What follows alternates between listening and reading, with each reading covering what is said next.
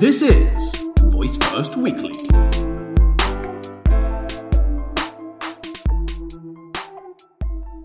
Hello, hello. Good morning. Welcome to another episode of Voice First Weekly.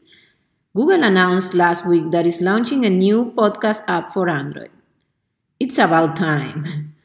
The company is betting hard on AI and audio focused content, and this is a living proof of it.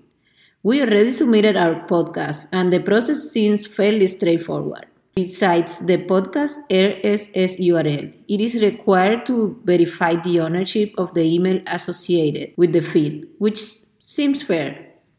After that, the approval process begins. And we heard from them like a day probably less than 24 hours after we made the submission. That's pretty fast.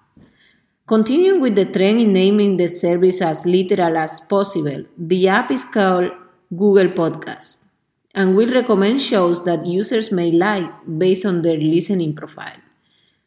Google is predicting a lot of growth for podcast listeners. The coolest part, for us anyway, is that the app will come integrated with Google Assistant meaning you can search for and play podcasts wherever you have Assistant enabled. For me, this is a big win because in Alexa, I'm having a hard time to listen to my podcast. And sometimes I just want to lay down in bed listening to podcasts. Anyways, Google will sync your place in a podcast across all Google products. So if you listen to half a podcast on your way home from work, you can resume it on your Google Home once you're back at the house. Google, I think in this time, uh, Google is playing Apple with this move to integrate across their product, which for me seems smart. And Apple is playing no one in this movement, but you know, we're not talking about Apple now. Although, to be fair, Apple has had podcast app for ages now and played the audio movement way before Google. Exactly the reason why their silence and relative lack of action right now is so confusing. According to an article by The Verge, in the coming months, Google plans to add a suite of features to podcasts that are powered by artificial intelligence. One feature would add closed captions to your podcast so you can read along as you listen.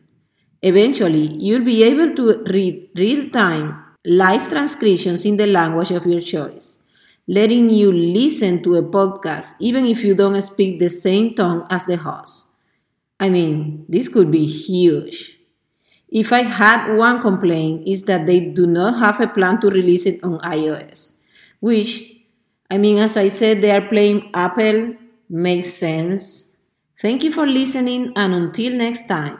Find us at Voice First Labs on Twitter, Voice First Weekly on Instagram, and the show notes can be found at voicefirstweekly.com slash flash briefing.